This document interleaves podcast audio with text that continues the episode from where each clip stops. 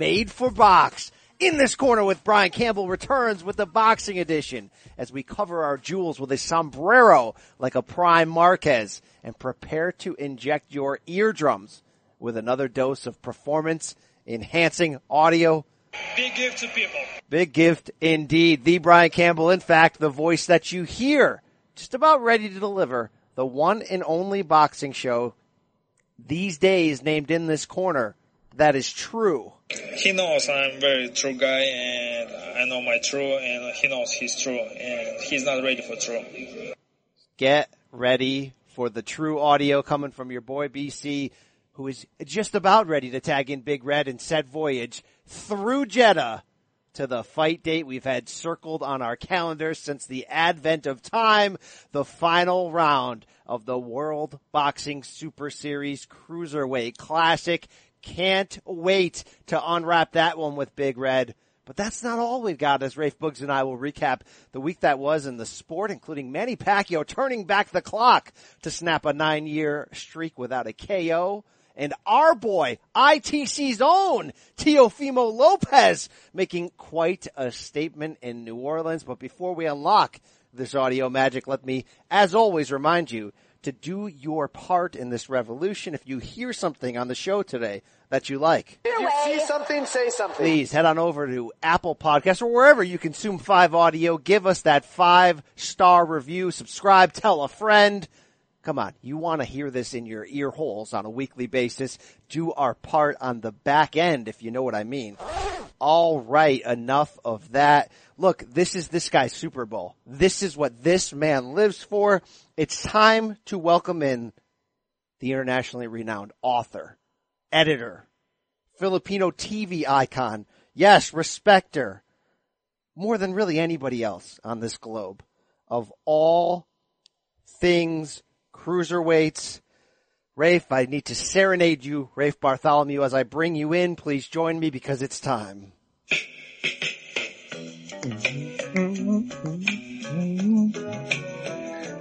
I am Phil Brian. You could say I am very Phil. For weight category Hey, 200. Let's go. It's time to talk a boxing with ya. Cruising. Oh, talk a little cruisers, bruh.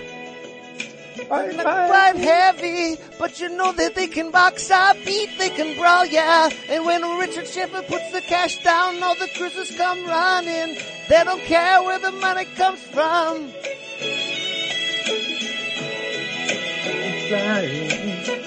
That can go my way.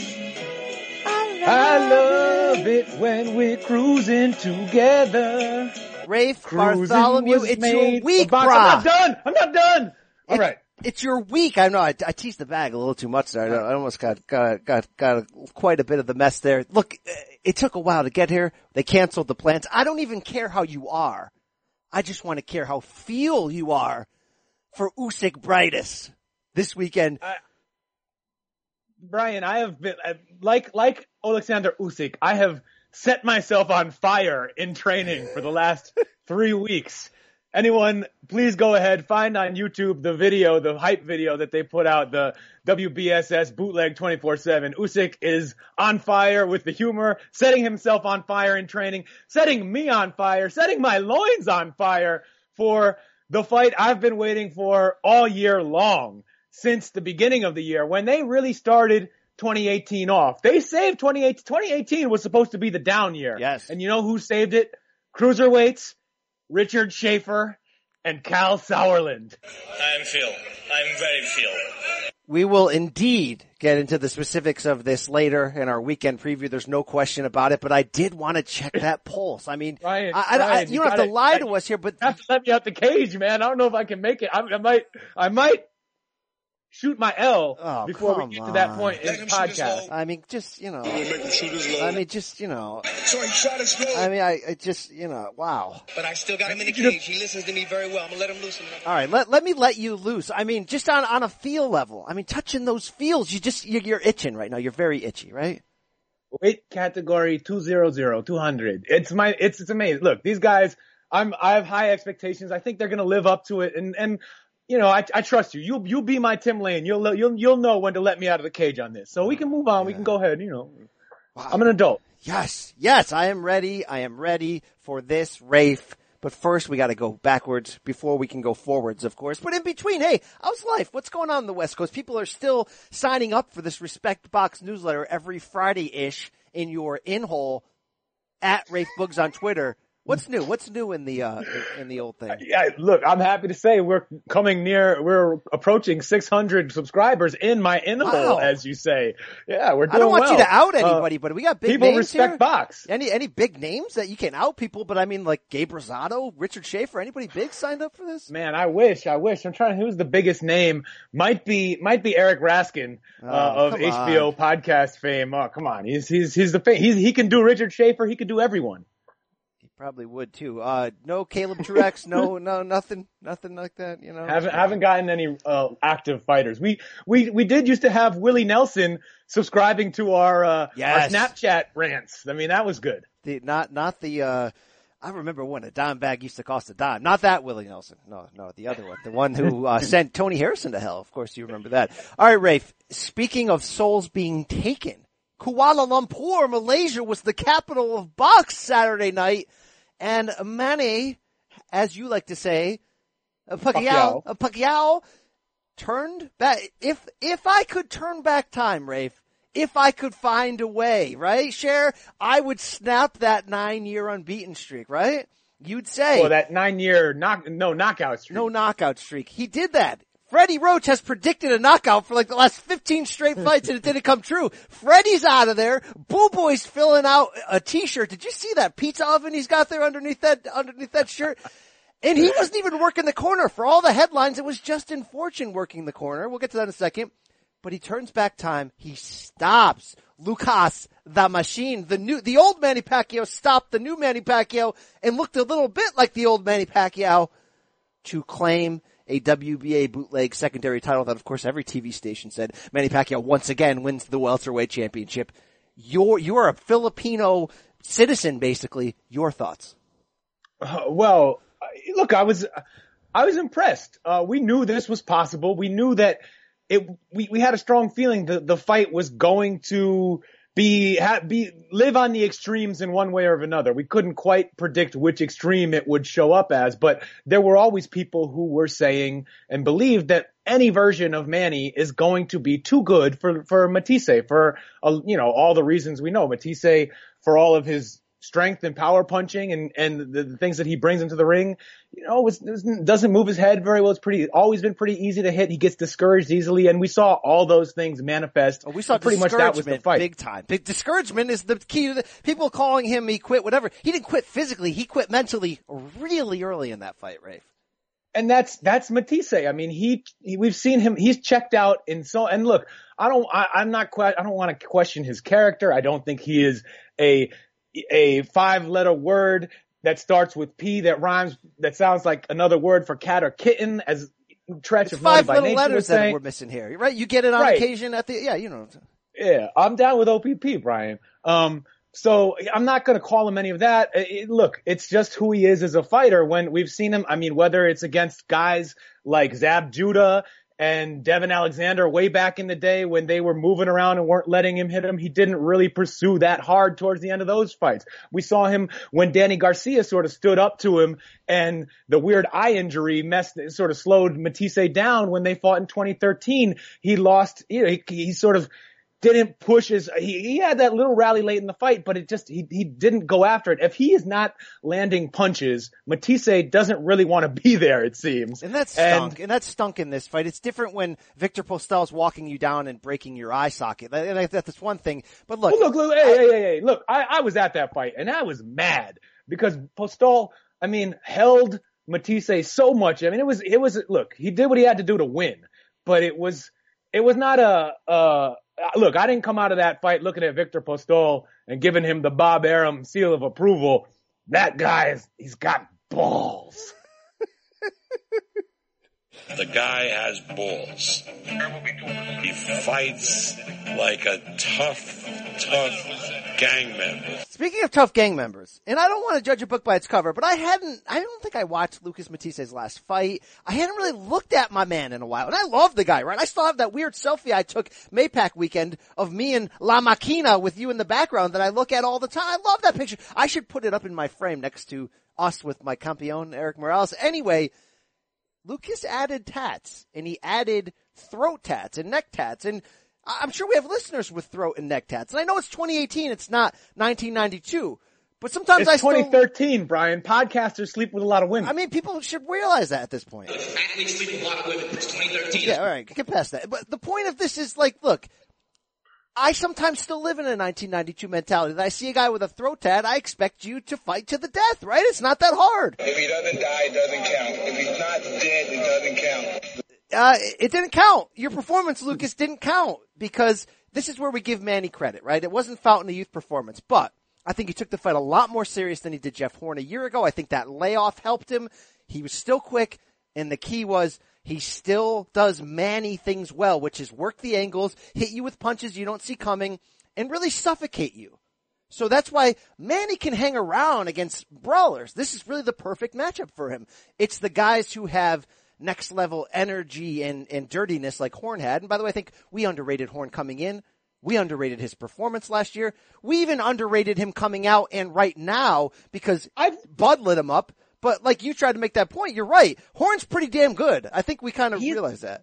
I I say he's. I'd like to see Horn Shawn Porter. I mean, that's an interesting fight. I, I feel like they're sort of similar. It would be not. It wouldn't be pretty, but I sort of. I, I right now I I kind of rank him just a, a shade below Porter at, at welterweight. That's and he's Horn was not only was he big and rough in that against Manny, he's quicker than we give him credit for. He was certainly quicker than Lucas Matthysse, who's a smaller guy. Um, and and even for a couple rounds, he wasn't sharp or good enough to to do much with it against Terence Bud Crawford, but he was almost on the same level speed wise as Crawford until Crawford started breaking him down. I mean, Horn is not bad. Well, there's levels to this, and I used the horn correlation there to try to basically tell you that what do we learn from this fight? Because it's hard to gauge when you consider the opponent and the performance Matthysse gave us. Here's what we learned though, Rafe. Manny is not dead. He's not jumping off of the pier deep into the, like, yeah, he's washed, but he's not, we're not ready to drown him, okay? He's not super elite though, so let's stop. Even Manny needs to stop talking about Terence Bud Crawford. And I'm the guy on this podcast for a year and a half that's like, Manny, you owe the sport this. You owe the sport to see us wheel your body out after Bud takes you out. I'm taking that back. I'm taking those words back. I don't mean that anymore. I don't want to see him against Thurman. I don't want to see him against Danny Garcia. I don't want to see him against any of those guys. I want to see him do what old fighters with big names do. Fight other old guys with names or fight marginal competition. And I think Horn is a little bit better than marginal competition, and that's why Pacquiao wasn't able to beat him. And if they did that rematch for big money, sure, I'd watch it. I think Manny could win that, no doubt about it. But Manny is a competent fighter still, and that's fine. I don't want him to overthink that he's more. I don't want the public to overthink that he's more because Manny was running around that ring celebrating like he won the Super Bowl. And there's a lot of casual fans and Manny backers all over my timeline who are just kind of like, he's back. Did you see that? He's not back, but he's not dead. That's really the analysis. The analysis here is we don't need to remove him from the ring. He doesn't have to go to Idaho for his next fight, even though you can say Malaysia is basically the same thing on the boxing map, but My own private Malaysia was one of my favorite Gus Van Sant films. That's what I'm talking about right there. So uh, it was a good performance, but you know, was very. No, no, Te- well, I I, want to get not- to Teddy in a second. Do it, Teddy, do it. Teddy had some good analysis afterwards, and he's pretty much spot on. all you Pacquiao maniac fans out there, no disrespect. Give him a lot of credit. 39 years old, he got the job done. He looked good, yes, against a 36 year old who in the end he quit. A diminished Matthysse who did not fight, he did not try, in very little spots he threw. For the most part, he was he was a passive guy who looked like he was just getting paid. Let's say Pacquiao. And that's right. And he said Matthysse, which is great. And you sent me some great sound. It's low though. Oh yeah, It's- another it's another guy who had a close relationship with the great Cus D'Amato up there in the Catskills. Not too close. I don't want to insinuate anything. I know some people do. Go ahead. I want raise your volume before I play this because it's low. I saw the Pacquiao and Batista fight, and Manny Pacquiao still got it. Yeah, Pacquiao and Matista. He still got it, right? Matthysse, Matista, uh, let me say for something. But Rafe, there's some truth in there. Don't say that Manny's ready for the world, but don't say that this, that this means nothing. Not at all. And Brian, I, on top of it, I'm right with you about where he's at in the division, in the sport in general, kind of how I'd like to see him play out the remaining years of his career.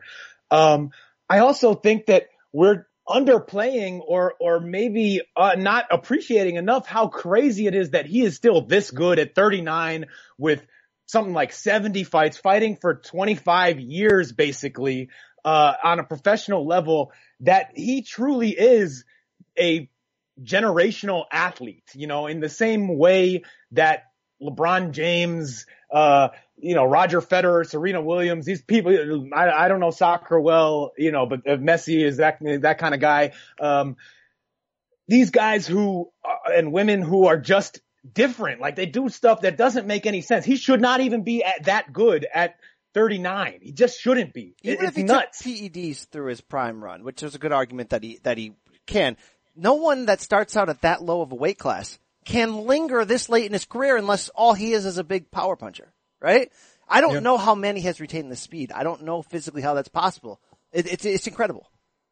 He's, and that, I mean, even, and I don't rate this win that highly. I don't think that he looked a whole lot different to me than he did against Jesse Vargas or against Jeff Horn. It's basically to me the same guy, just a different opponent who let him, who, who's, was tailor made for him, who he could always get off first on and, and was, is very easily discouraged. So he was never going to come back with, with much fight. Um, but damn, I mean, you, it's crazy to be that good for that long. It is. It is. And uh, do, do you look? We always we bring up the pulse of boxing Twitter on the show. We we're connected to the fans. We are fans. We're degenerates like a lot of boxing fans. So you know, you did hear the conspiracy cry after this, and I think it's because Matthysse was just not throwing back. He was throwing one punch at a time. I thought he had about three or four stiff punches he landed where you saw Manny respected it, maybe took a half step back, but he wasn't swarming because every time he knew that he was going to throw, he was going to get countered. So that was the thing. But there's the conspiracy people that say, look, Golden Boy's a little shady. Certainly Manny shady in terms of financials. Could they have just given Matthysse a big payoff to set Manny up for another big fight, whether it's Lomachenko, and we'll get that in a second. Do you give any credence to that side of the fence? Cause in this spot, I'm going to be honest, I don't. And normally I'm the first guy to jump in with a conspiracy, but having put on the 3D glasses and got my slide rule out and covered the screen with peanut butter and just decoded it, I thought this was actually on the up and up. Well, Brian, you know, caveat, uh, you know, full disclosure, I did not spend the 1980s fixing fights in South Florida like the respected writer Charles Farrell has. Uh, and, you know, I didn't call other notable fixed fights like, uh, Wilder Ortiz, oops, no, never mind, uh, and other, and, and such and such. So I'm not an expert in the fixing game, but look, this looked, like a very uh predictable outcome for this fight. This looked like one of the things we knew could happen and indeed played out just like that. We this is we've seen Matthysse lose in this fashion before where he he kind of loses spirit because the fight isn't going his way and it just happened from the from the opening bell in this case and I, I no I don't I don't buy it at all. Because what you what you'd want if you're on that side of the street is you'd say, well, why didn't Matthysse, who brawls regularly and throws a lot of punches, do exactly that? But I think you know it comes down to right away he realized I can't hit Pacquiao clean, and every time I throw something or anytime I throw more than one punch. The speed, the speed and the accuracy is just there, and that's the thing. Pat, Matthysse was never refined. That was ultimately always his problem in some of these biggest. Like, what did Danny Garcia did? He outboxed him. He used his head and that only gets worse with age. So look, uh, let's put that to bed. We had to address it. It wasn't it. You roll forward now to what's next, and, it, and you got to be you got to be careful here. uh, To be honest, Pacquiao didn't mention anything in the ring, but afterwards on Sunday he he mentions a lot of names: Lomachenko, Crawford, Mayweather. He's going all around the board. Storyline wise, Rafe, if you're Bob Arum, certainly you want Lomachenko. You want him to get the rub off of Manny, exactly how Manny did against Oscar De La Hoya. You do it at a 140 catchweight. I would believe Manny could make that without issue. It's not like we're saying go down to 38 or 35, where a 40 year old you wouldn't want him to do that. Is there enough money there though in your eyes, considering Manny's tax debt, which ESPN on the air said was 20 million to the U.S. Bob Arum says it's not even close to that and we're working on a settlement. Would you advise Manny to go the Lomachenko direction? look, first of all, with all the report, I want to see someone reporting on Manny Pacquiao's tax debt to call the IRS and get them to confirm something. They've put out press releases in the past about what Manny owes them. Call them, say, is this still true? Don't use the old, the press release from five years ago or four years ago or the time in 2009 when Freddie Roach told you that Manny is broke. Like this, all, most of these reports are about, are, are based on evidence that is years old. Now, do we all know that Manny throws money around like like he's drunk all the time, even though he probably hasn't had a sip of that fine liquor since he went full blown born again Christian. Uh, yeah, we know he doesn't do, he doesn't uh, manage his money wisely by our terms, but he's also living in a country where the standard of living is much different. He's been making dollars. Um, we don't know, we really don't know how much money Manny has, doesn't have, uh, owes, doesn't owe, all of that stuff. So I, I like to pump the brakes on that. I do think fighting in the U.S. is more difficult now.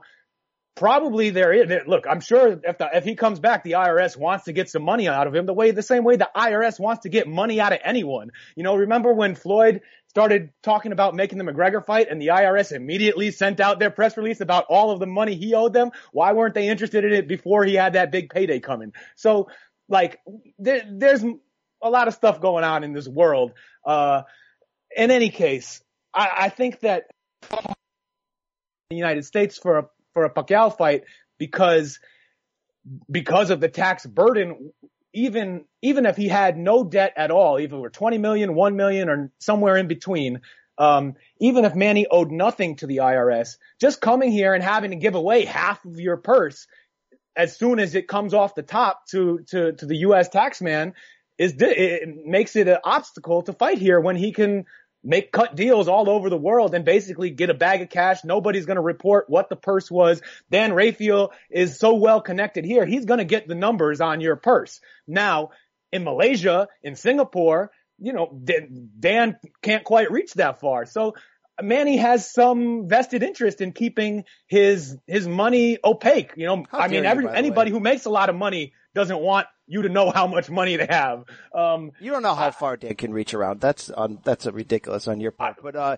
the, so the key question in my question that you attempted to answer, there's actually a, a hidden question. in attempted is the key word. The hidden question in the question I asked you is: Could Pacquiao Lomachenko do enough pay per view buys to justify doing it for Manny financially, and could it have success outside the U.S. if that's what needed for Manny to take the fight?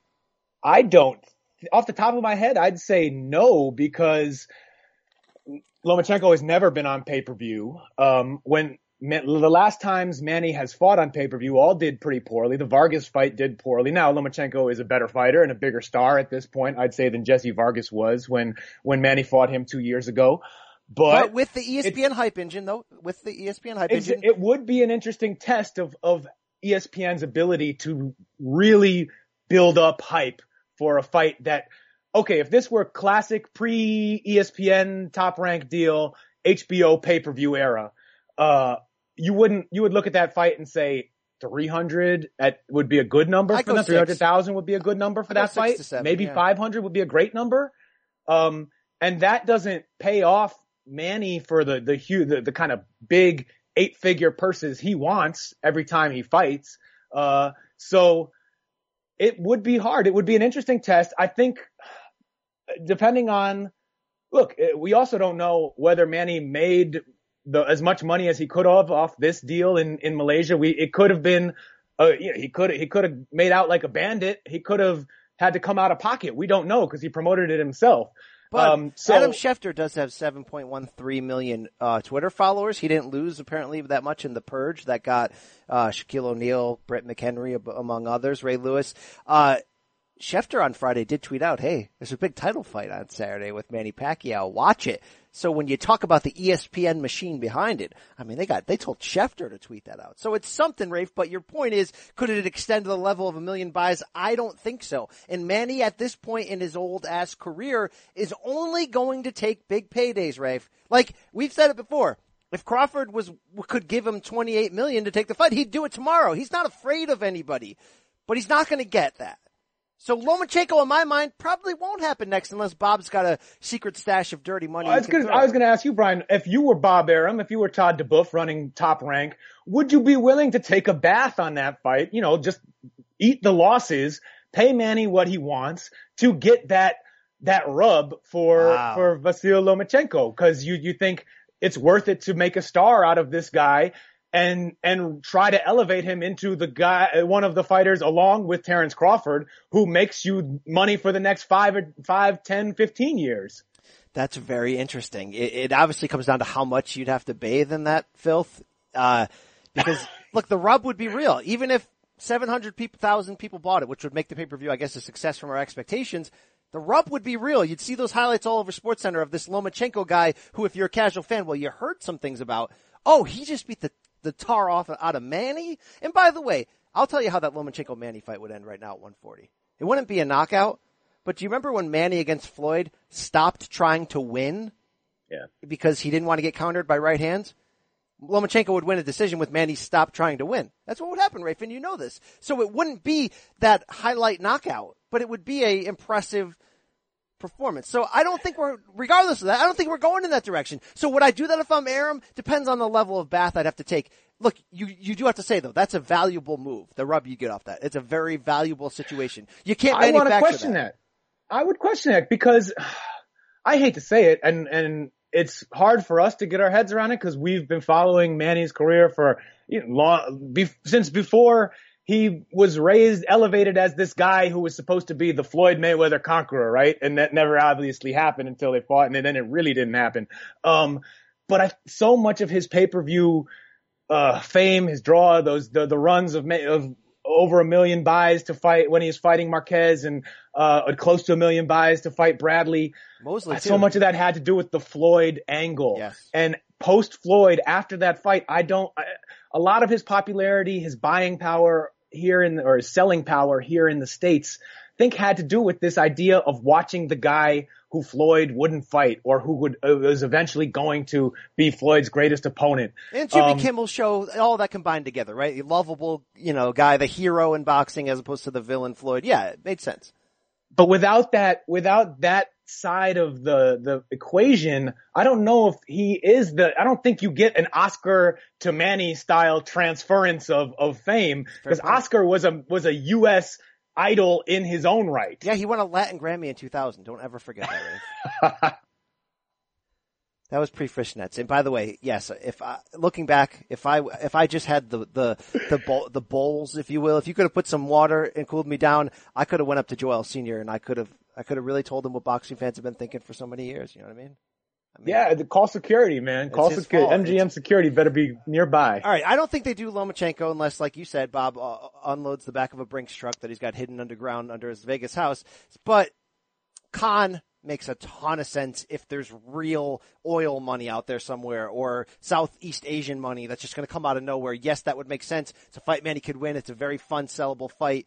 No one's talking about Broner. I wish they would do Manny Broner. I wish both sides could just get together because that'd be a big pay-per-view. But the more realistic ones, Rafe, or the more realistic w- is this. Look, the Horn rematch, which we mentioned, because you think there's Australian money there. You'd think it'd be the biggest fight And- in Australia's history. There's no question about it.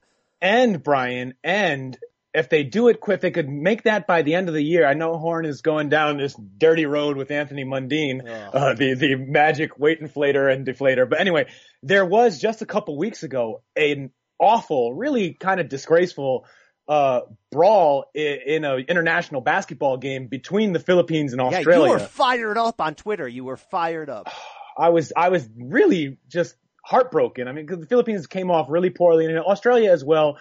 It was a it was a black eye for everyone involved. It's you know someone I obviously I've spent a lot of my life uh, as a and as just like a cheerleader for Philippine basketball. To see it in such an ugly light broke my heart. But in terms of selling a Manny Horn fight for the end of 2018, you could show those highlights of you know Filipino players, Terrence Romeo running up on Thon Maker of Australia, sucker punching him, backpedaling. The, the Australian, the, the Australian guys like helpless on the ground while the team Philippines is stomping them. And you can play Uh, this uh, this audio over the top. You're Manny Pacquiao. You do not need to be getting knocked out and put to sleep by Joe Horn. Yeah, Yeah. All right. I love me some Saul Canelo Alvarez. exactly. Is all I have to well, say, Brian. the horn fight works, but you know where I'm bridging that to. The fight that really makes the most sense, and now Manny, late Sunday, starting to tell the Asian press Do this. it. Bring It's it. The Floyd Money Mayweather rematch, Rafe. And right away, every boxing fan, right away, from the hardcores to the casuals who got fooled into paying a hundred bucks and I told you that fight wasn't going to be good, all that crap. Rafe, it probably is the fight that makes the most sense. And like we always say, even if it did half of the 4.6 million pay-per-view buys that it did in 2015, it would still be the, what, the fourth biggest fight in boxing history. They'd still both make a ton of money. People in the Floyd camp have told me personally in the past few months, Floyd still wants to come back for another. He's still got that itch. In his mind, this is a fight he knows he can win. In Manny's mind, it's a fight I didn't come through the way I should have the first fight, whether that shoulder injury is fake or not. And by the way, you can sell that to the public. You can sell the damn injury while the ex, so the casuals will get caught by the injury. The experts may be able to sell you that Manny just didn't have the, the cojones that night to go for it. But now he does, Rafe. Now he does. Nothing definitely to does. lose. Nothing. Just go balls out, Manny. It's time. So Rafe, I want to ask you, percentage wise, what do you think that that could be, if not next, but that, that could be May of next year? What are the chances? You know I- it'd be a better fight because they're both a little bit washy. So it'd be a better fight. You know it would. I think it would look. I when the fight ended Saturday night, this thought crossed my mind, and I I went. I it, it took me about three hours to to do the entire like expectations curve from where at first I was like, oh god, this actually makes sense. Floyd Manny two makes sense all of a sudden. They could do this. And being just wanting to, you know, go drown my sorrows in a in a bottle of uh, Tanduay rum, uh, and in, and then like minute by minute tick by and I start thinking like, hey, this isn't so bad, you know. Floyd's been, had the huge layoff.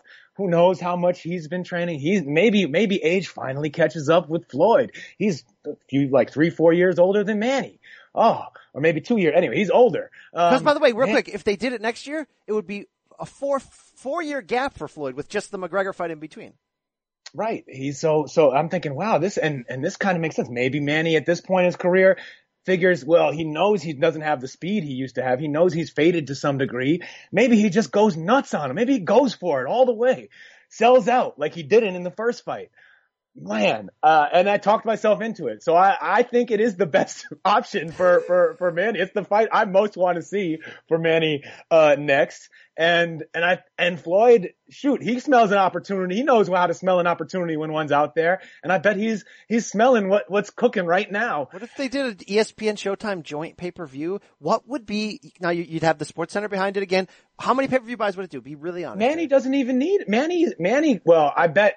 I bet Bob would have something to say about it, but Manny claims that he has nothing. He doesn't owe anything to Top Rank right now. He says he's a free agent, MP promotion, so it could be all Showtime. They may. They may. I mean, that would. Pro. I hope. Look, I don't want to wish some kind of weird legal thing that holds the whole thing up if it actually gets going. Uh, and there should be enough money in it to make everyone happy. I don't care how they do it, but uh, yeah. What Look, do you they could. I need a number. What does it sell? What does it move?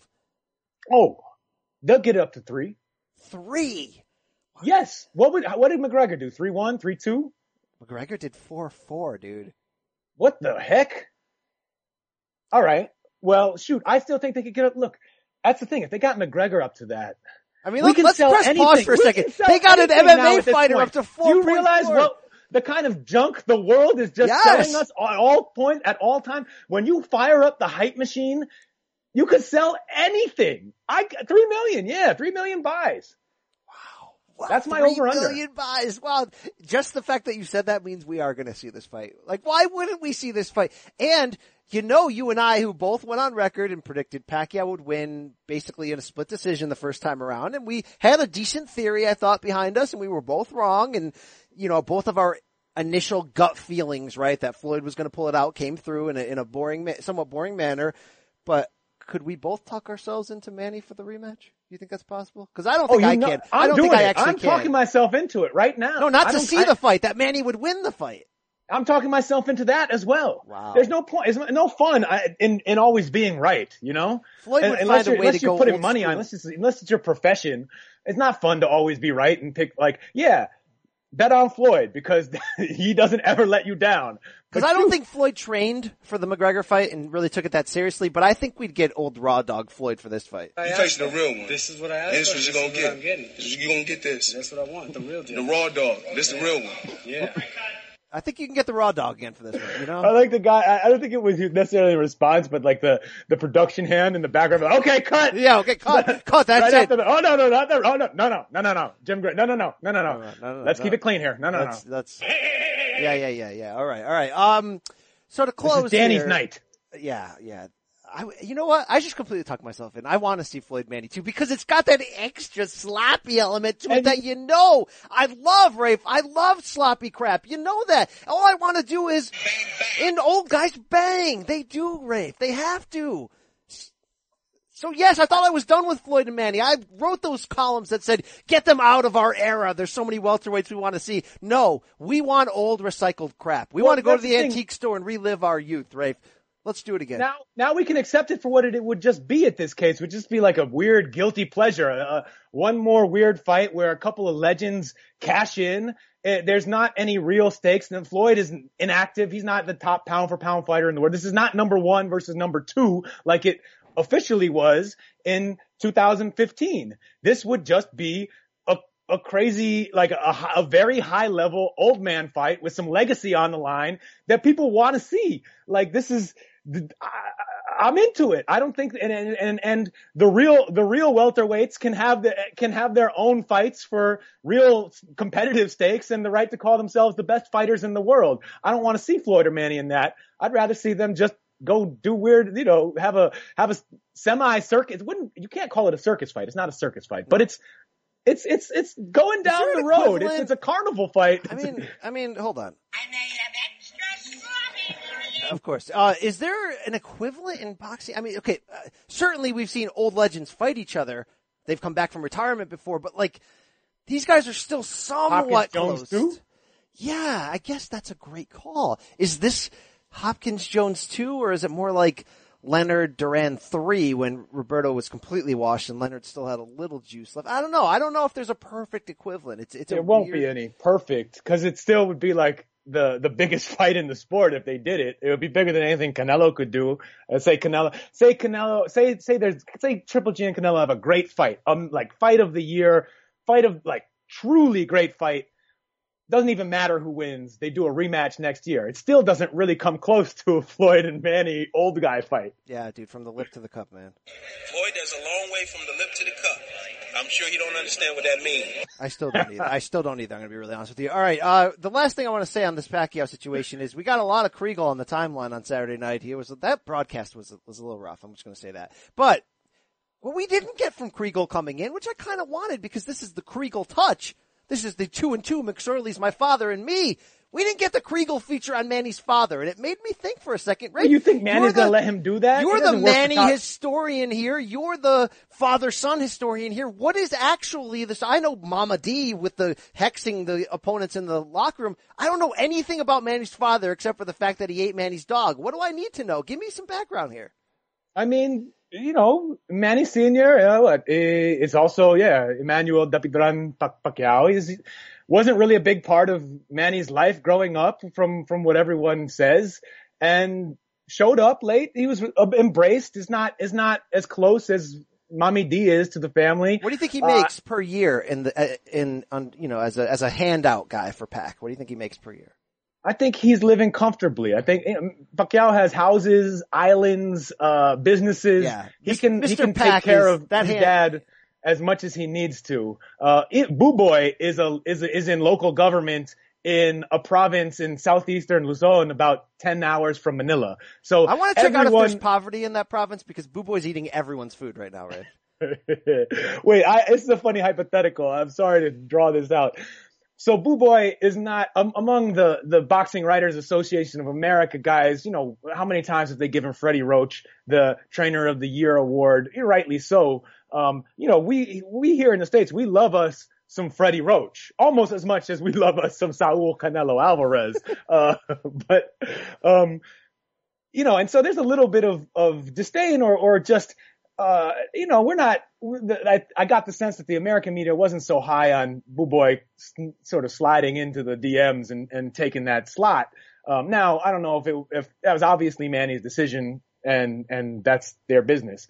But what if Manny fought again and won some? Uh, Manny beats Lomachenko in December. Oh, stop. Stop that. Does Stop- Boo stop will they consider Buboy? I, it's just totally impossible. Would they even consider Buboy for trainer of the year? You'd have to, right?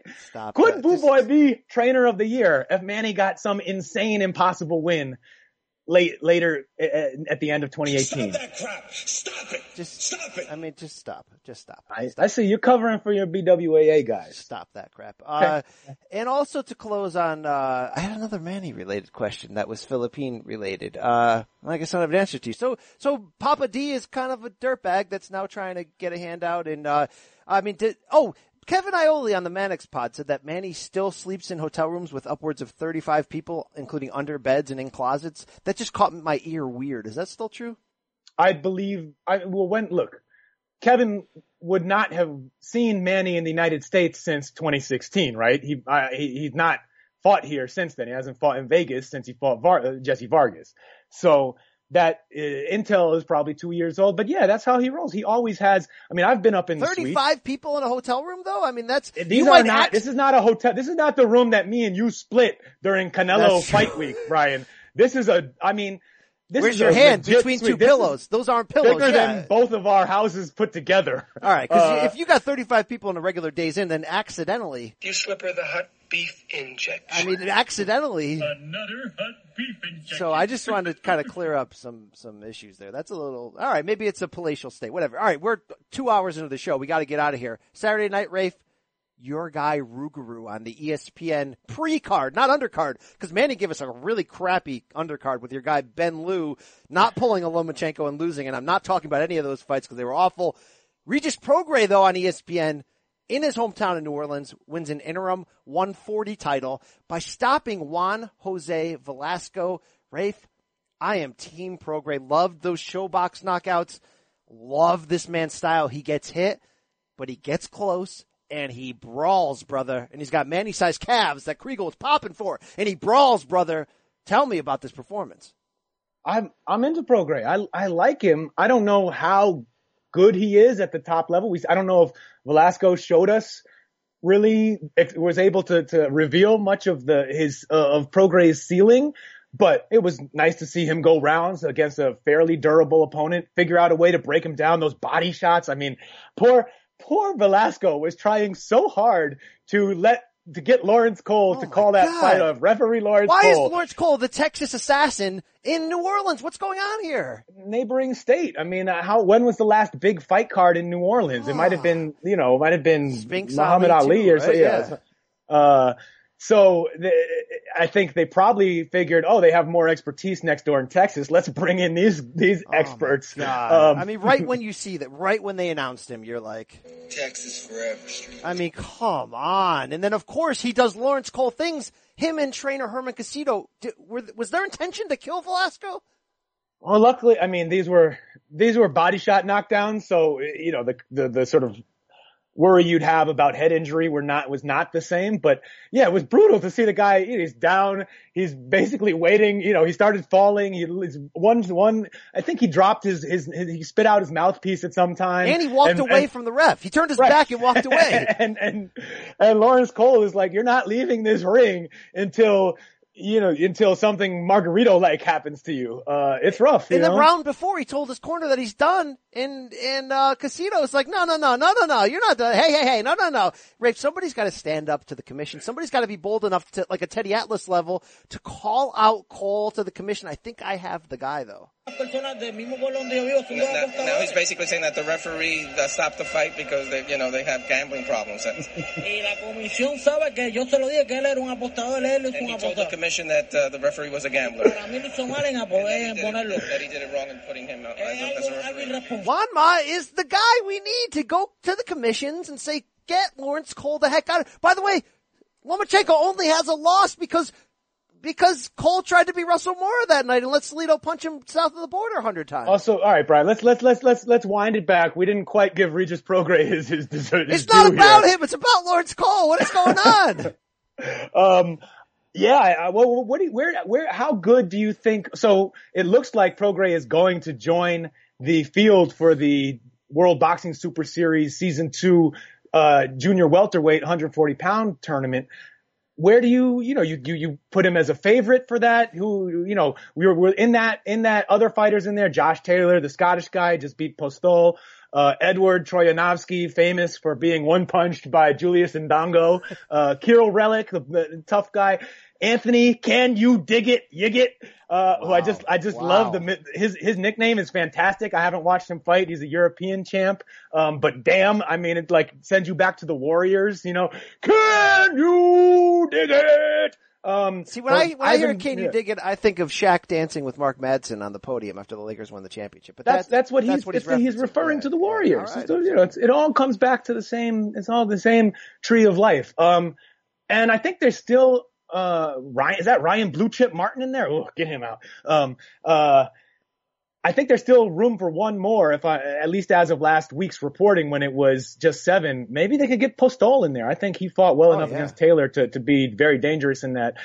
Uh, Well, yeah, where do you where do you put Prograis among that kind of among those guys? Well, this is a weird division, like we said last week. It's not that there's no talent, but there's there's not a single sexy name in this group. There's, I mean, outside of the rising Josh Taylor, right? There's not a single household name in this group, so that can be tough to tell exactly where everyone's at because just for simply because of exposure. I mean, yeah, I know you've probably illegally streamed a few Troyanovsky fights, but are you really up on this? It's hard to really handicap this field.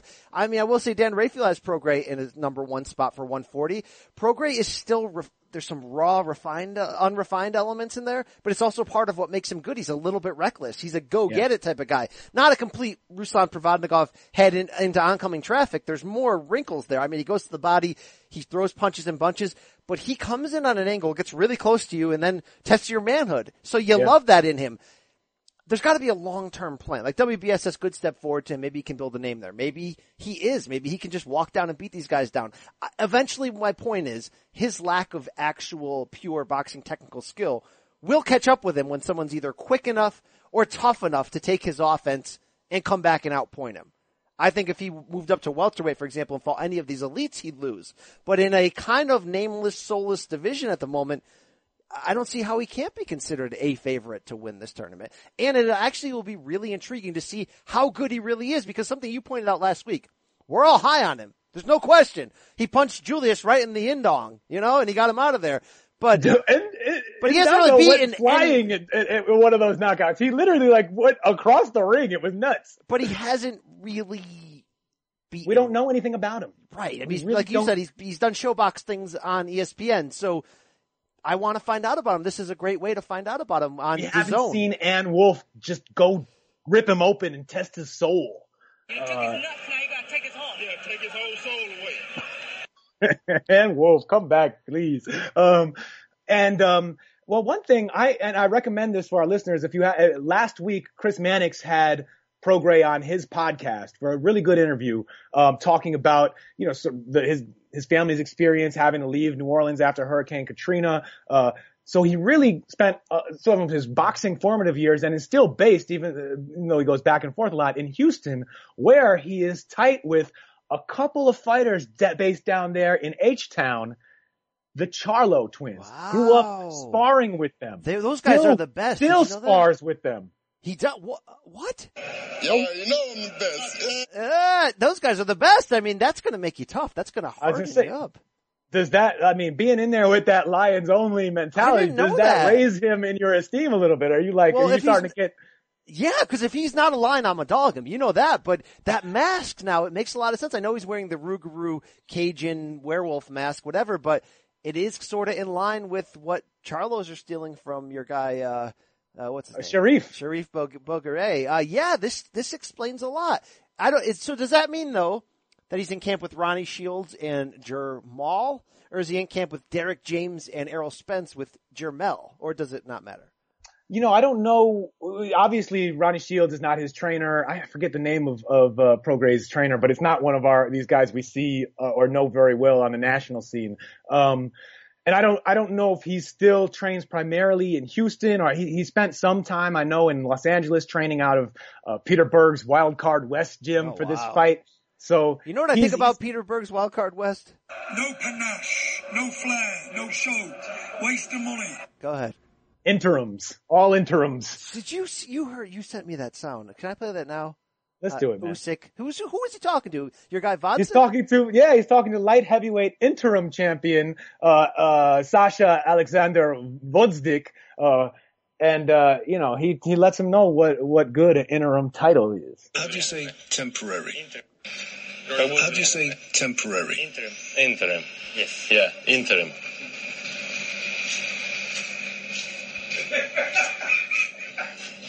Пока. It one word. Interim world champion. It's bullshit Yes. interim. It's world champion. Baka. That's right. Baka. Oh, I am feel. I am very feel. This guy Usyk, man, he is hard not to. He he is. He is a character for the ages. Uh, the video, I, everybody go watch that video of Usyk because the that first interim is almost funnier than the the punchline, the BS punchline at the end, where he he he just walks up to Gvozdyk and points at him and he's like interim. It's like just disgusted look on his face and he walks away, messing with his boy. Oh man, these guys are great. Um, hey, uh, Hey, let's move on. Teofimo Lopez time. All right, can I do that? Can I make that the, transition? the takeover, take it, The take it over, takeover is real. We were we were a step ahead of the game having him on here, Rafe, and he won me over. He won you over. Well, his performance against William Silva, the Brazilian whose only loss had been a 10 round decision against Felix Verdejo coming in. Dude, Teofimo Lopez in just his 10th pro fight did not make it look like they were both professionals. This was complete and utter domination, Rafe. A couple different knockdowns, a jumping, not really a George St. Pierre Superman punch like you see in UFC, but a jumping punch. We saw it all. This guy is a real star. I'm not saying like some people that he's like a future pound for pound number one. Let's not go that far. That's what he's saying. That's what, but this is a, a guy to watch. He's at the very least very fun. Yeah, I mean, look, uh, talk about we we talk about we don't really know about programming. This is we truly know nothing about uh Teofimo Lopez's real ceiling. But heck, I mean, eh, he's certainly looks impressive. He's getting guys out of there in exciting ways that aren't, and and he doesn't just look like a like he's coming in to to bang. Although we like to bang, uh, but I mean, you know, you know, you know what we do on this feels show. Feels good. right? The, You the know. bang. We gotta bang him. Yeah, all right, all right. He's not just coming in to bang. Uh, he knows how to box. He has that Olympic pedigree, but he also, you know, he's got that finisher and he was going after Silva like he, he, he wanted it bad. You know, that jumping punch was probably not something he should do at, at higher levels of competition, but it was funny to see him break it out there because he just, he was, he was going, he wanted it so bad. He wanted to get that knockout.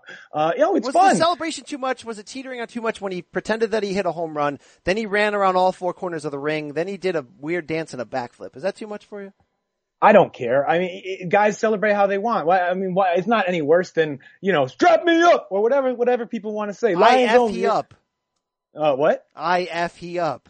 I F he up. Well, that, that wasn't a celebration. That was a complaint. Um, but yeah, I don't care. I don't really get it. I don't play Fortnite. I'm not a gamer. It's not my world, but shoot, I, I I don't, who cares? As long, the only thing that's bad with that, that MMA fight from earlier in the year where the guy did a backflip and landed on his like slain opponent. Yes. Don't do that. Don't do Just that. don't do that. All right, let's Uh, talk about this guy's potential. So first of all, he's got a trainer, his dad, Junior Lopez, who is Teofimo Senior, and uh, he's very Angel Garcia like. We're gonna we're gonna learn a lot more about him. And our boy Marcos Villegas on Fight Hub does have an interesting video of where Teo and his dad cross paths with Angel and Danny, and they're like shake hands and hug.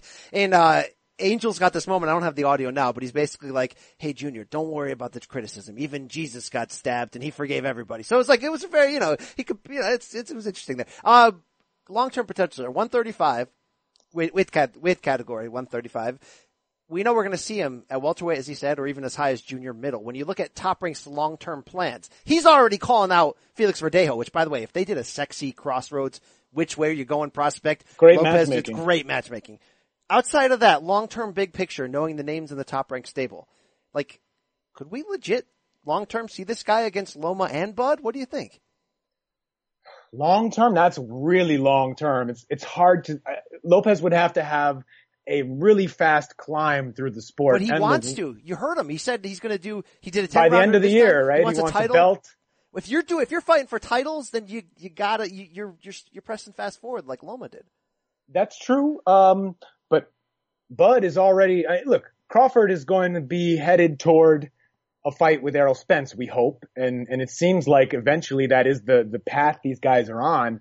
Uh, I don't see any way Lopez crashes that party unless unless it's taken for unless we we are subjected to like a five year Maypac style delay for for Crawford Spence and and and Top Rank just needs guys and they and they end up throwing Lopez in there uh, uh you know too early. Um, I don't know. I, I certainly look. I, I think he's looks like he has world championship potential, and that's what they want. You know, could he at, at 135, 140 welterweight? Man, he'd have to be a special fighter, but he's young. We'll see. All right. All right. We got to move on to some latest headlines, Rafe, before we preview the cruisers and get into the weekend. Uh, you know, every week we check boxing scene for hooker headlines and Maurice Hooker arrested for, uh, DWI and a pair of misdemeanors, Rafe. I don't have a ton of details on where and when that this happened, but a, uh, a North Texas, near Dallas, you know, around his hometown. tough development there for the, uh, unbeaten. He has three draws, by the way. You know, he's 24 and 0 with three draws. That's, that's a little interesting. That kind of I, look. I haven't followed his career closely and really didn't pay attention until the the, the wonderful spate of of hooker Oh, headlines he had a on, on handgun. He had a handgun, unlawful possession of a handgun and a DWI. That was the. But that okay, so it, it was a Texas law where at least it was uh it, it was his it was it was his gun. He was licensed. It's just you're not allowed to be driving with a gun drunk, no, which it's is a your good law. Good It's job, Texas bull. forever. You put the Uh, what? hand inside. It's your bull, right? um, uh, Hooker uh, three draws kind of makes him interesting to me. Maybe uh, he, he's obviously a guy who rose up, didn't didn't come up as a fancied prospect the easy way. So probably I wouldn't be surprised if we went back and watched some of those draws. Maybe he looks like the winner in those fights, and he just wasn't supposed to win, and and they let they let guys out with a draw. Um, but I'm I'm making that up. I don't know. Um, look, a DWI is not the end of the world. No one should do it. Uh, I know many of us have. Shoot, it's it's it's easy to talk yourself into. Don't do it. Maurice Hooker, don't do it.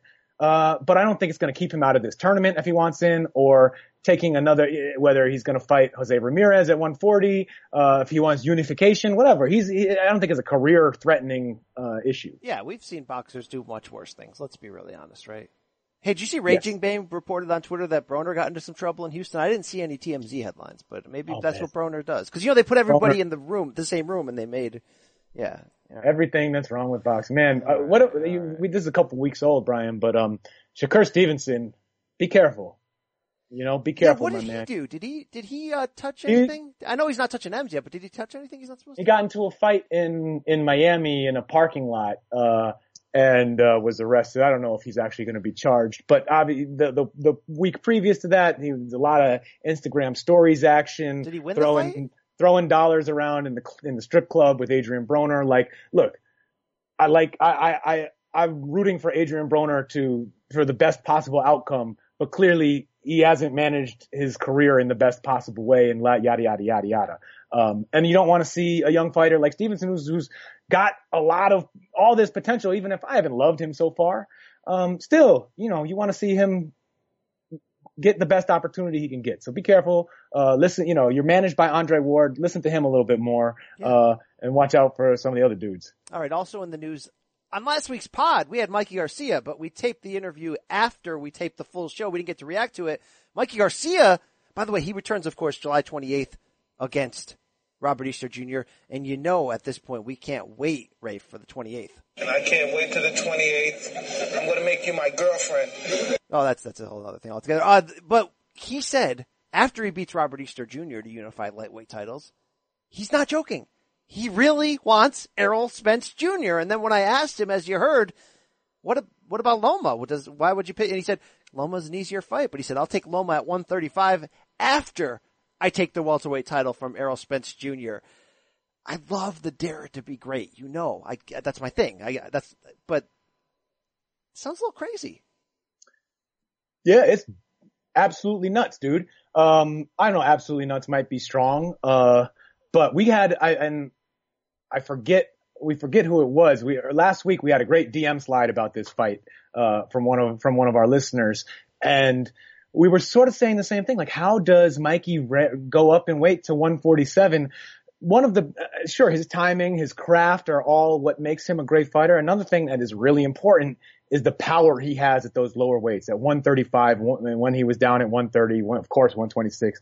He probably punched like a welterweight or a junior welterweight as a as a lightweight or, or, or as a I'm sorry a super welterweight or a welterweight. So like you know he, he really heavy hands and his great jab and his great timing basically keeps guys out of the fight. Right? You see guys no don't even get off because and if they do they're going, they're falling down Salido style four times in a round almost. You know, it's like pogo stick if they, if they get up.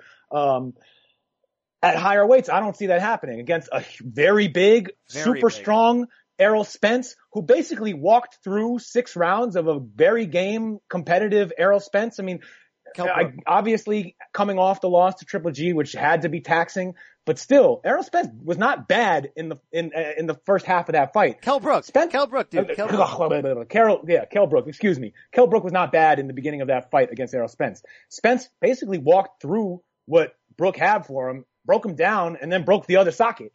That that's a scary proposition for someone. Do you know how hard you have to punch to break an eye socket? I don't know if you ever, ever uh, thought about that. very hard. Very hard. All right. Um, yo, so so it's really dangerous. And Dare to be Great is is cool. And people always say, oh, well, you got nothing to lose when you're biting off such a big chunk of the apple, right? It's such an outrageous dare, something that that you no one really is going to expect you to win.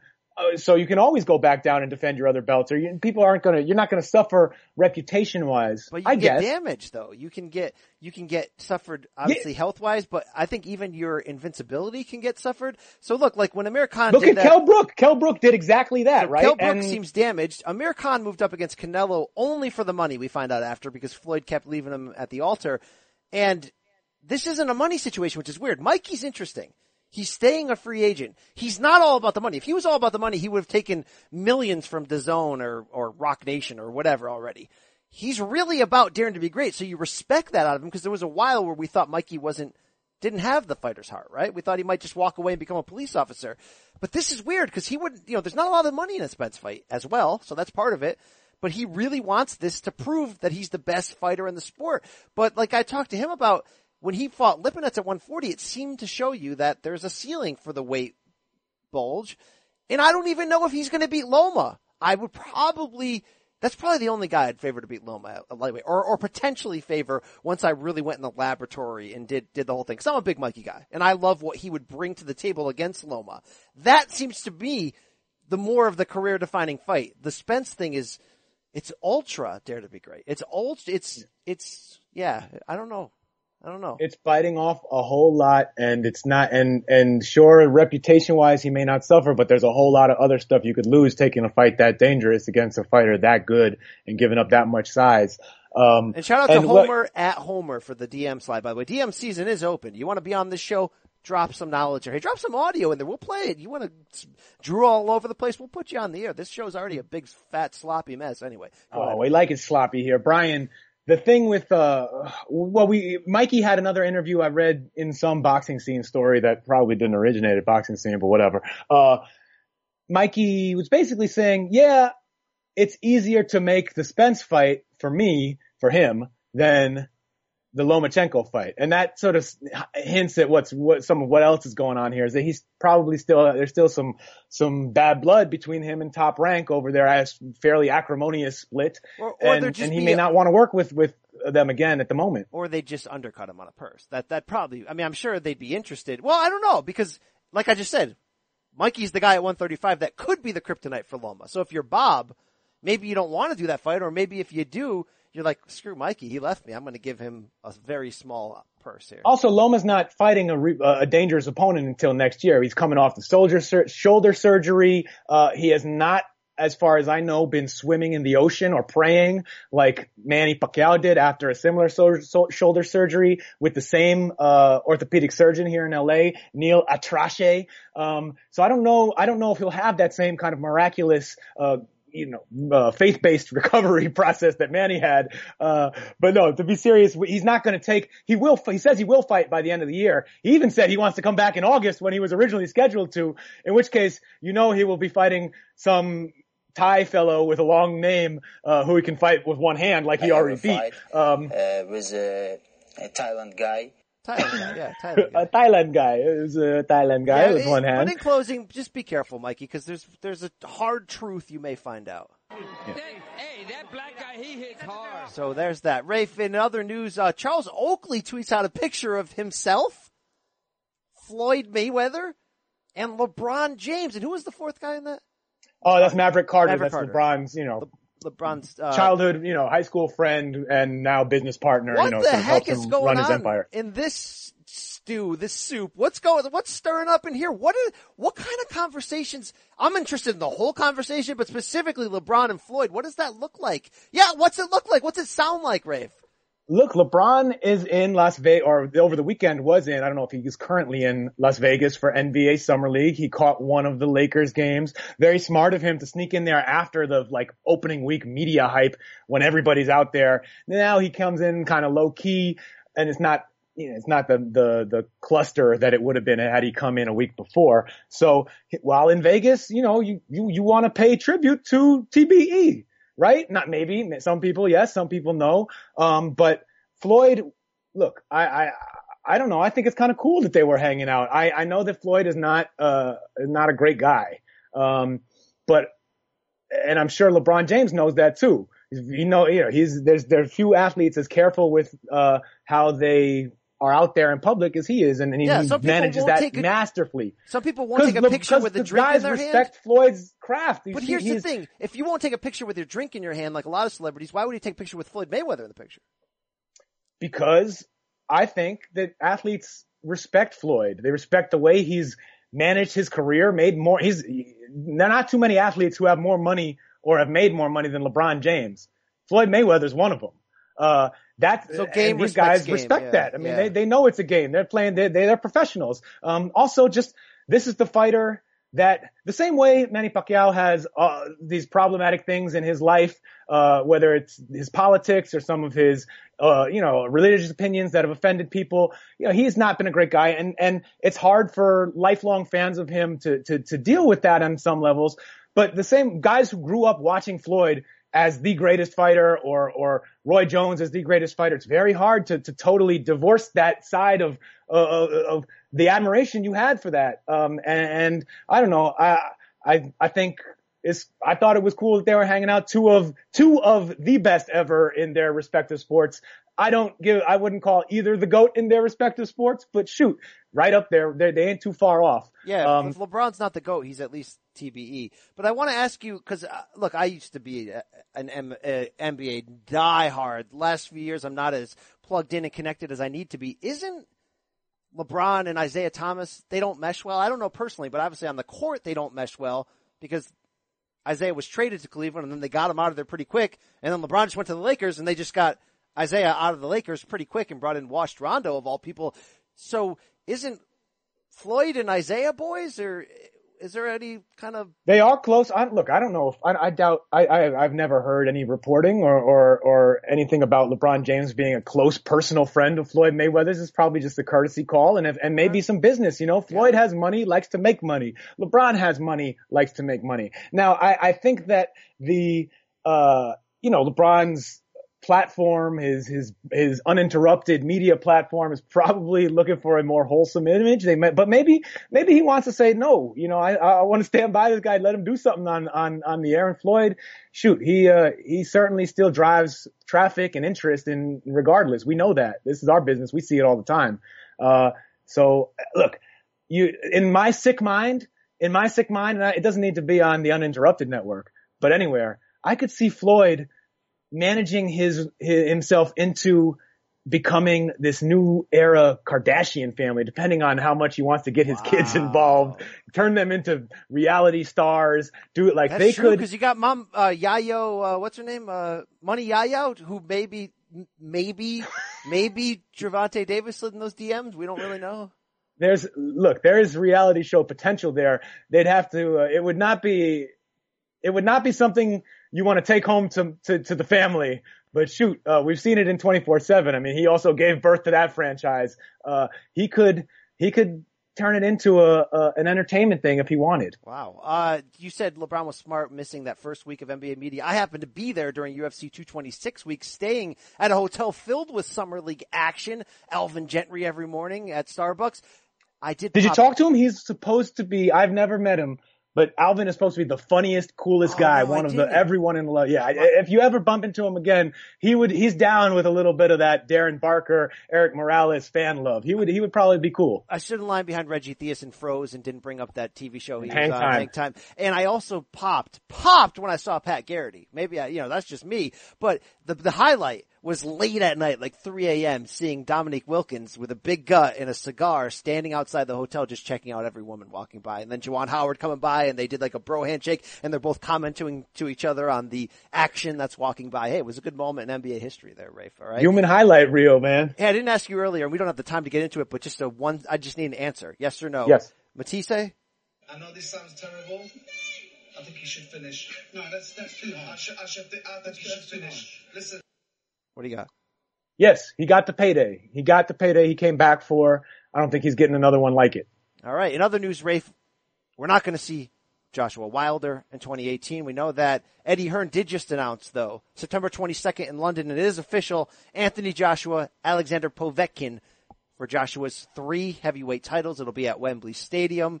It'll be a pay-per-view in England. No TV yet in the States announced, but Eddie Hearn has the press conference Tuesday in New York City. I'll be there. It's the big DAZN kickoff press conference. He's expected to announce that this fight will be on DAZN along with announcing his, his stable that he signed, which we know it's, uh, Demetrius Andrade. There's rumors it's Maurice Hooker. Uh, uh, you, you better believe it, better beeve. And we don't know who else because Jermall Charlo, by the way, just tweeted New York City yesterday, nothing else. Mm. So I don't know. We'll find out. But Joshua Povetkin is signed for September 22nd in London. It's not Joshua Wilder, and there's certainly lingering issues with Povetkin's drug use, meldonium, and all that.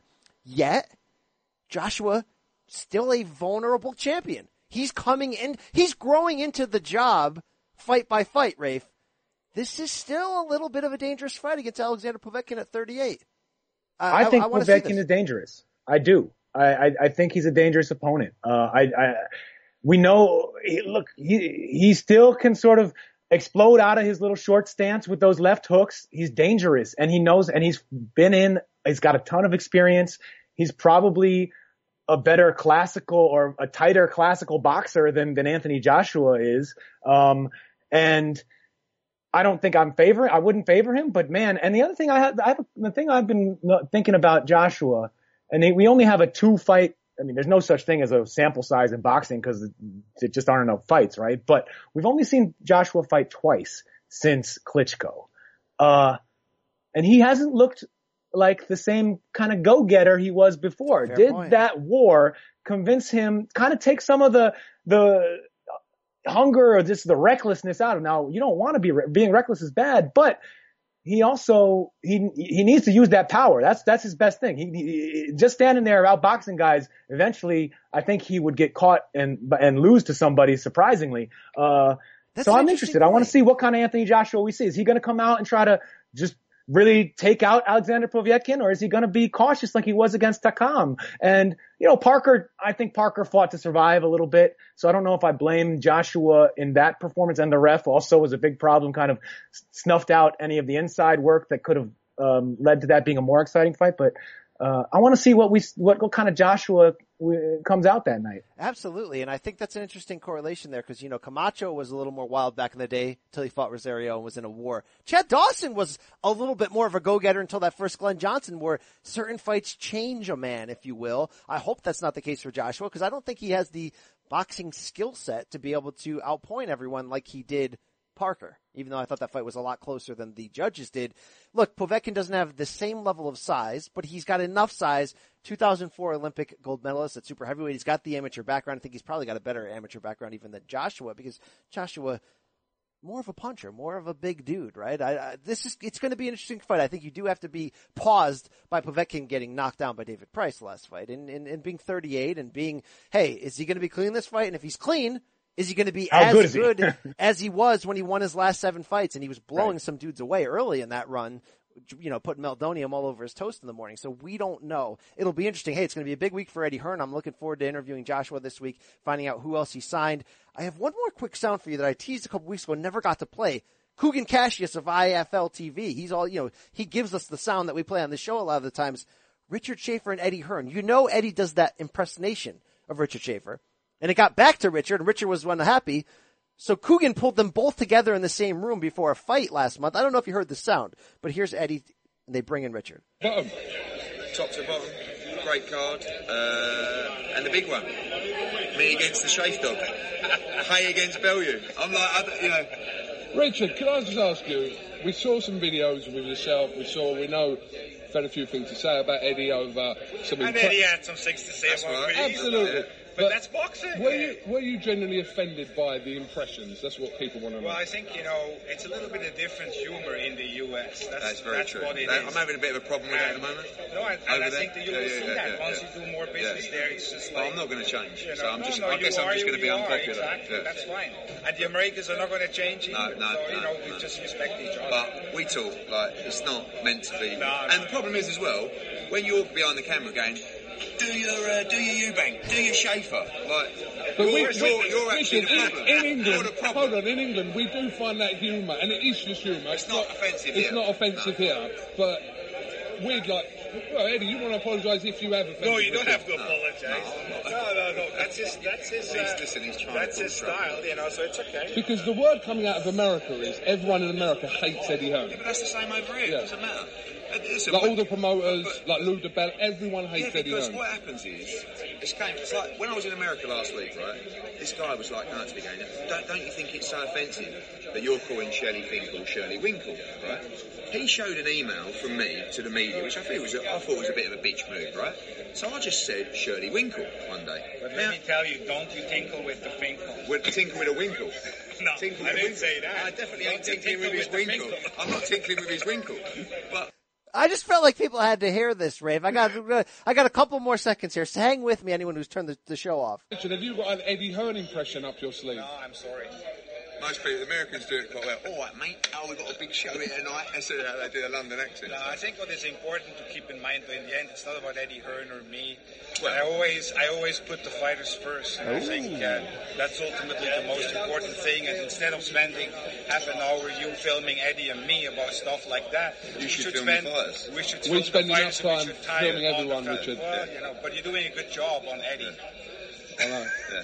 I don't even want him to interview me. He just No, always it's good. yeah, oh, No, I and he gets I a know. lot of hits. Yeah, It's yeah, great- yeah. great I just Eddie. think, I just think what I said Great the other day. Eddie. Great We're- for Eddie. Well, it's good. Good for Eddie. It's like the Eddie channel. The Eddie Hearn show. It's That's like the Eddie need. Hearn we should show. Have That's what it is. We should have a I show think like that's what he does. That would probably do massive That's what he does. Do you want to talk about that later? The Eddie Hearn show. let's keep- He's trying to plan that at the moment. I will- Eddie goes on to say that we should do a reality show with all these personalities. He says we got Al Haymon, we've got Richard Schaefer, the weird Swiss businessman, we got this mysterious guy Haymon, we got me, the bloviated English guy, we got Lou DiBella, the Brooklynite. Would you watch a reality show?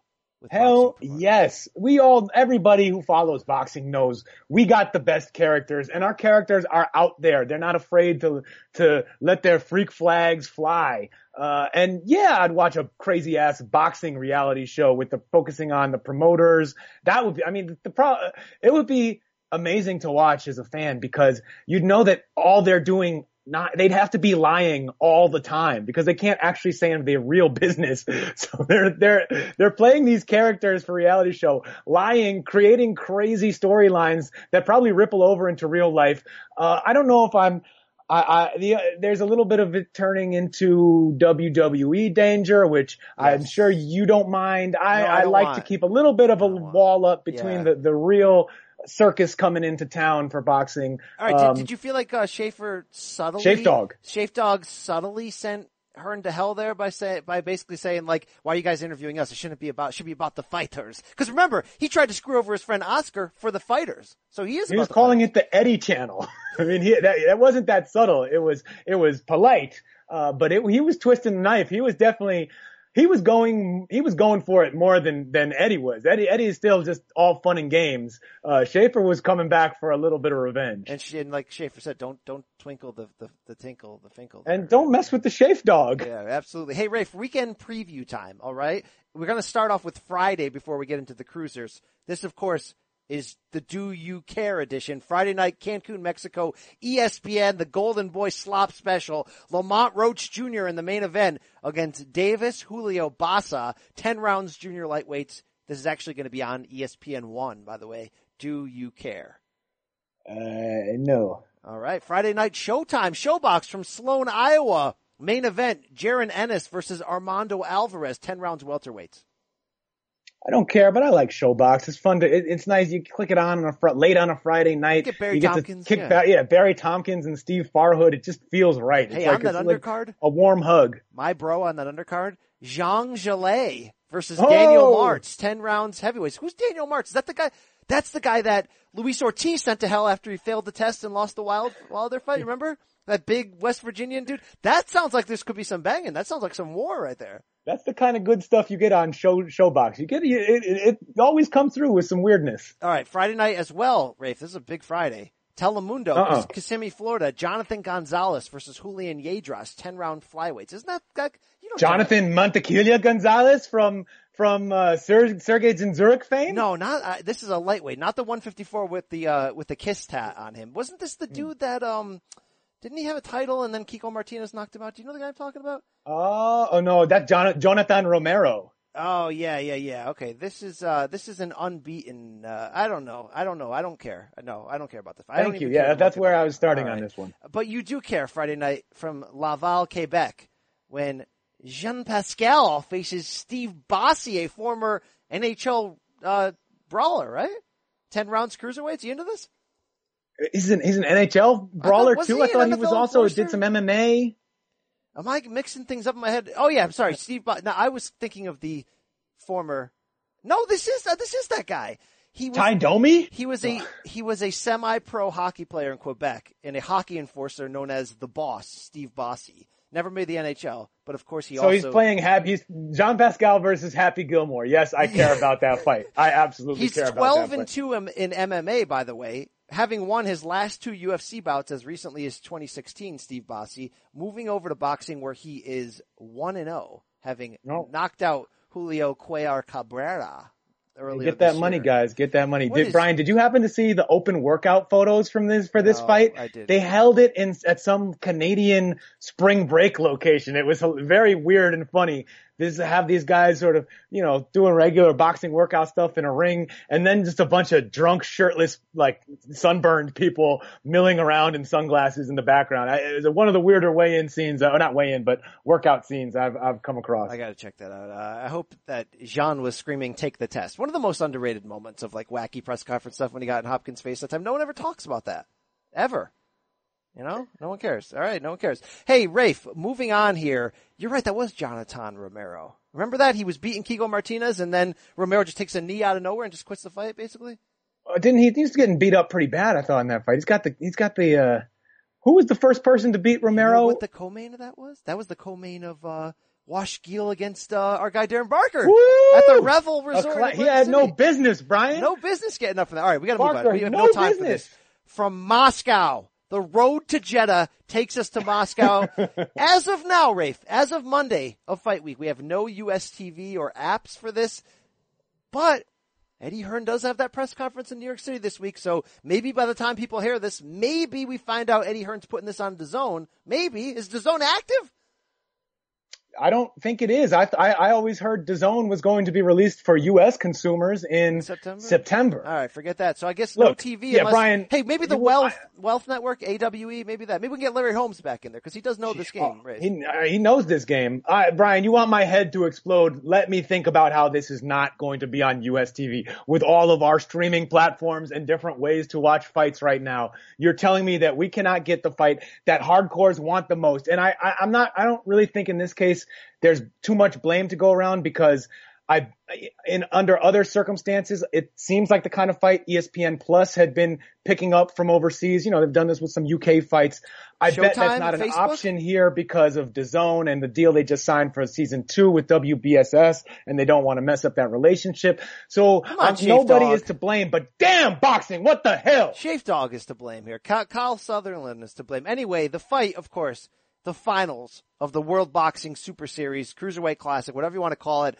Alexander Usyk versus Murat Gassiev to unite all four cruiserweight titles. Rafe, we don't do this enough. We did it with Crawford and Dongo, and you can argue if that even mattered, but it still should matter in theory when you get all four belts together. It almost never happens outside of Crawford, outside of Hopkins and Jermaine Taylor at middleweight more than a decade ago. It's going to happen at cruiserweight. This has been a great tournament, a little bit under the radar, but fantastic. You have to believe this final is going to be both guys going for it. Both guys daring to be great. Both guys emptying the jug. Rafe, I'm, I am feel. I am really feel about this. Oh my God, what a fight! I mean, and, it, the the tournament buildup for it has increased both has, elevated both guys so much because that those semifinal fights were fantastic. Still, push comes to shove. Up, I still am gonna call them like my favorite fights this year. I know there have been other great fights, uh, but damn, those fights were amazing at the beginning of the year. Usyk versus Briedis, and then Gassiev over Dorticos. Those were just awesome, and they and they and they were tough fights, and they and both guys had to really kind of you know beat good opponents, and and now they fight each other with all of this on the line, I- and I think a chance the winner both of these guys can go on to have really good kind of star level careers or or semi star level you know I'm not talking about mega star or whatever but like top of the sport kind of careers. But the guy who wins this he's going to they're going to be talking about him crashing the party at heavyweight. They're going to be talking about and, and it's just a uh, forget all the the stakes and all the you know what? This matchup is awesome. I want to be, I God, want you to break down the, awesome. the matchup for all, because look, there's a lot of people that wa- that listen to our show that are boxing fans. They might not even understand the, the, the intricacies of this cruiserweight fight, alright? Alexander Usyk, 14 and 0, 11 KOs, the 31 year old sophomore, sophomore, southpaw from Ukraine, coming off the majority decision over Mairis Briedis. He's facing Murat Gassiev, 24 years old from Russia. 26 and 0 with 19 KOs. He's fresh off the stoppage of Dorticos. Just give me a layman's terms style versus style. What is this matchup like? So Usyk, who is probably going to be the slight favorite in this fight, is a mover, a beautiful boxer, a kind of guy, uh, footwork, angles, in and out. Uh, not a great power puncher when when he has knocked guys out. It's been through accumulation, guys getting gassed. He almost he hurts guys as much with his movement and his stamina, his ab- ability to really get on his toes and make guys work for three rounds with his angles and just responding to where he's going in the ring. He can, he tires guys out like that. And then we see him finish them just with an accumulation of shots late. Uh, and, and just for a guy that big, uh, 200 pounds, probably walks into the ring 210, 215, broad, 6'3, uh, just a really amazing athlete, fun to watch. Uh, not not a not a knockout artist, but a guy who great boxer. Just so I I, Would I you love call watching. him a slick boxer in the natural sense, or does he have a little Lomachenko in him where it's weird angles, it's it's next level stuff? I do think he has a lot of Lomachenko. I mean, obviously they're both uh, members of the same Ukrainian national team that that won so many gold medals and, and silver medals and you know in various Olympics.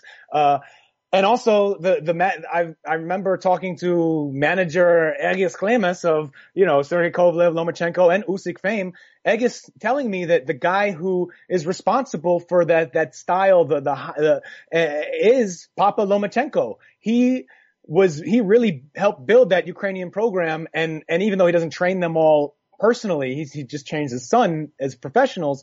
They they all you know, they all trained in the same way. They learned a lot of the same things. So is Usyk as as dynamic as um, breathtaking as Lomachenko?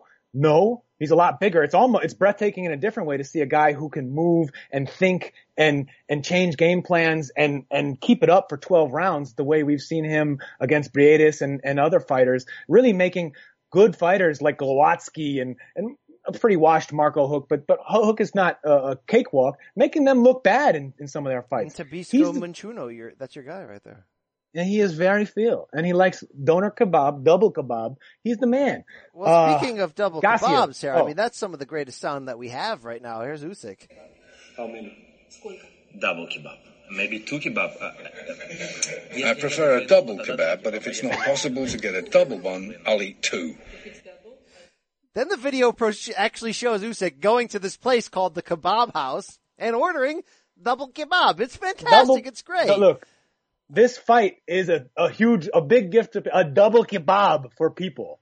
All right, now um, give us the give us the the Right. Gassiev I, I just spent here. five minutes washing Usyk's balls. I need to. I I need the is same. Abel Sanchez fighter, right? A- trained at the summit with Abel Sanchez of Gennady Golovkin fame. Abel will be saying ridiculous things all week long as, as we can expect him to. But Gassiev, yeah, he deserves really just as much ball washing as we just gave Usyk or I just gave Usyk.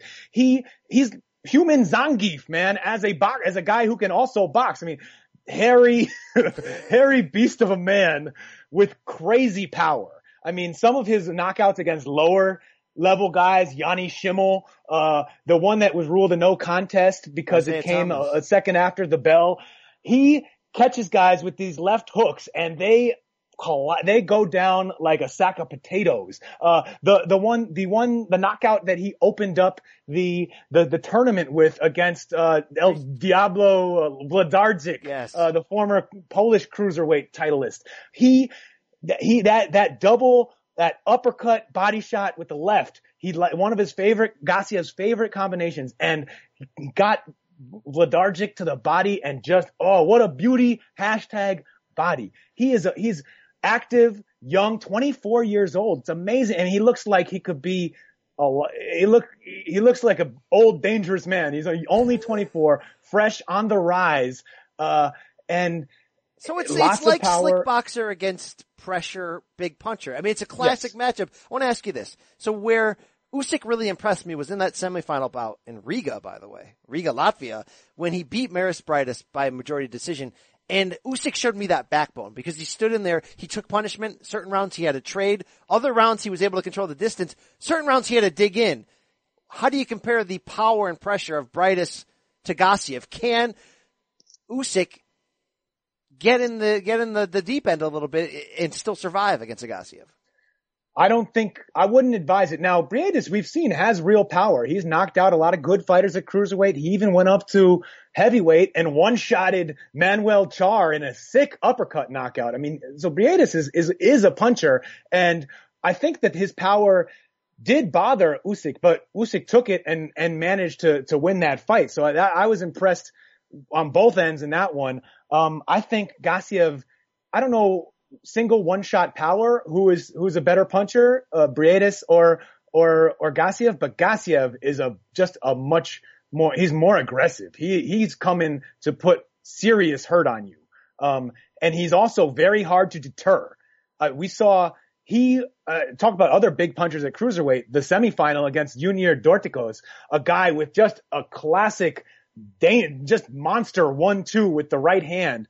Uh, and and Gassiev took it. Just he didn't get hit clean. He was smart. He he, he had a you know shelled up, you know, but but still eight just managed to to absorb all those on the guard and let Dorticos shoot his L a little bit, and then came on late and just some and when and he and and he was landing brutal combinations on Dorticos. And Dorticos got a, that, that guy's chin is insane too, the punishment he was taking against Gassiev. Finally, like the 12th round or le- maybe the 10th when, when he first got Dorticos to go down on one of those big left hooks to the, the like right on the button. And Gassiev was like, final, like you could see the, the, the, the, the, uh, the relief and like the that that's kind of reminded me of like when you're playing basketball in a game and you've missed like 15 shots in a row that you should have made, just can't get anything to go down. Finally, something goes in. You're like, God damn! Finally, he got him. Gassiev, he's a, he's nasty, man. He's and and he is he's not as refined, but I wouldn't stand in there. I wouldn't trade with him because we've seen how if he could take Dorticos, then then and those punches, I I think I have no questions about his chin and durability in that sense. I, if I were, I think Usyk should be a little more. I think he should stink it out a little bit. I really, I mean that That's got to be his best strategy. I mean, you can't trade with this guy. You know, No, he took the no- punches and- he had and he- against Gassiev, but he, Go. or against uh, Briedis, but you can't trade with Gassiev. So you're gonna you look for him to win this. He's gonna have to show us a classic performance. I I love the dynamics of this fight. I I absolutely love it. I love how cavemanish Gassiev is. Yet he's elite. I mean, I think the winner of this is is a true back end top ten pound for pound guy. deservedly so after the the fights and the wins that they've had in this tournament. You, you I think you they deserve it. They got to be in there. All right, who wins and how? That's the bottom line. Look, I think this is close to a 50-50 fight. A couple things we want to watch. This fight moving to Russia is a little bit controversial and may swing the outcome in certain ways. Not the out, can't swing the outcome, but may be a factor in the outcome. We've seen in the last week Usyk's manager, Egis Klimas, complaining in the press about some of the arrangements, uh, on the Russian end where they hadn't, as of middle of last week, they hadn't bought plane tickets or gotten a hotel for team got t- team Usyk. Uh, now that's the kind of thing that you're pretty sure they will just pull together at the last minute, but it's also one of those mind games. It's like there, you can, it's, it's sort of a message to team Usyk that we are going to mess with you in every single way. We're going, we're not gonna, we're not gonna cheat, but we are going to use every little advantage we can milk out of hosting this. What happened And- to just sending messages verbally? Okay, tell your family to write their will out. You're in trouble. What happened to that? I now it's all about the psyops, you know, psychological. It's it's it that is uh, psychological. It's a it's warfare. Um, and uh, and so look, I think Team Usyk better be smart. They they want to get in that get in that ring the day before, measure it, measure it again the day of. Make sure the ring is whatever the tra- co- the contracted amount. Because if you get stuck in a smaller ring, you don't want that with Murat Gassiev. Uh, look under the mat, see if they're putting foam in there. Anything that's going to slow down Usyk's movement, right? this editorial against the, the nation of Russia here by Rafe Look, this is not, this happens all over the world in boxing. This is, this is just boxing. This is not Russia. This is, this is, uh, the host site using his advantages and it's up to the other fighters to, to do what they, they can within their power to diffuse that. But anyway, and then of course it's judges. I mean, if this go, you, you think that Usyk can win, uh, sort of outboxing, outmoving, never letting Gassiev get to him but then you're you, you still got to go to the judges and and you're in it can't be easy to to beat a, a Russian champion in Russia. By the way, I got a Uh, quick- he can do it. You're damn right. And I got a quick sidebar for you on. The adolescent bird. I was in Vegas for UFC, and by the way, I was at the tough finale, the Ultimate Fighter finale, the Friday before UFC 226. I got a little scratch in the game, right? Guess who Nice. shows up to judge the next the next uh, big match in my parlay? The one and only. The adolescent bird. And she aids in the screw job of a undercard match that no one cares about. But she cost me the big prize in a clear bout that one guy won and he got screwed and Adolescent Bird was on the wrong end of that. And then the next night they trotted her out again for UFC 226. Only Triple G was in the building that night. Do you think that they crossed paths? Like what would the interaction be like for him with between those No, two? no. I we know that Gennady Golovkin knows his true, and I don't think that Adalaide Byrd has any any role in his true. Like he that that she can't handle that true.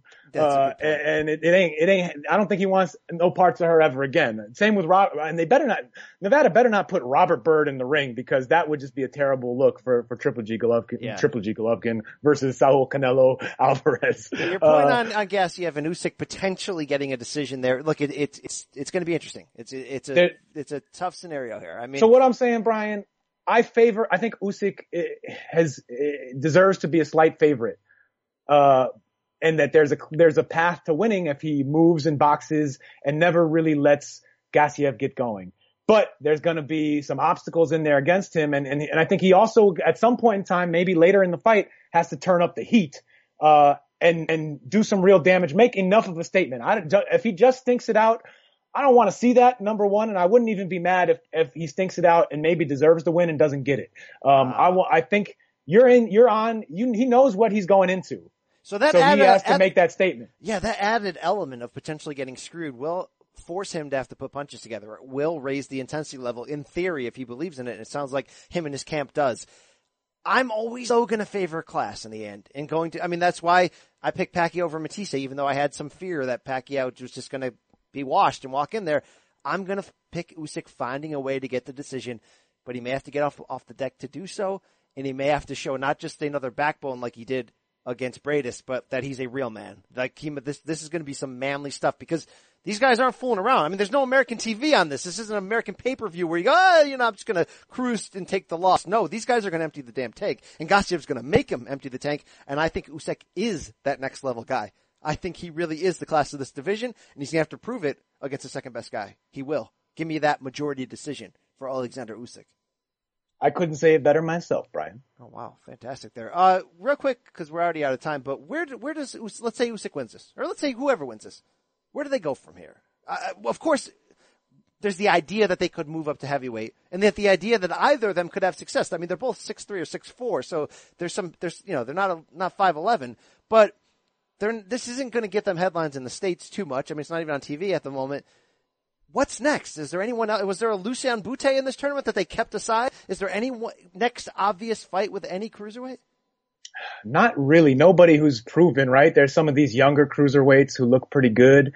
Um, I mean, but- could beat somebody and then be a fight for Usyk, for example, or you know, Briedis could beat somebody and then be a fight for Gassiev. But there's no like, this is where I think they look. I think the winner and maybe even the loser both go to heavyweight because they. I don't know if I think they could win championships there, but man, they, you know, there's more money, it's bigger stages, and they there isn't. I'd love to see them just keep doing cruiserweight round robins forever. I, I you won't get any complaints out of me, but career wise, it makes more sense to go to heavyweight and see what you can do. All right, real It's quick. what every great cruiserweight does. I'd love to see either of these guys do that. That's a good storyline. Uh, there's a couple names on this undercard. The co-main is women's pound for pound queen Cecilia Brækhus defending all four of her welterweight titles against a name that I can't pronounce, Ina Sagadayevaskaya.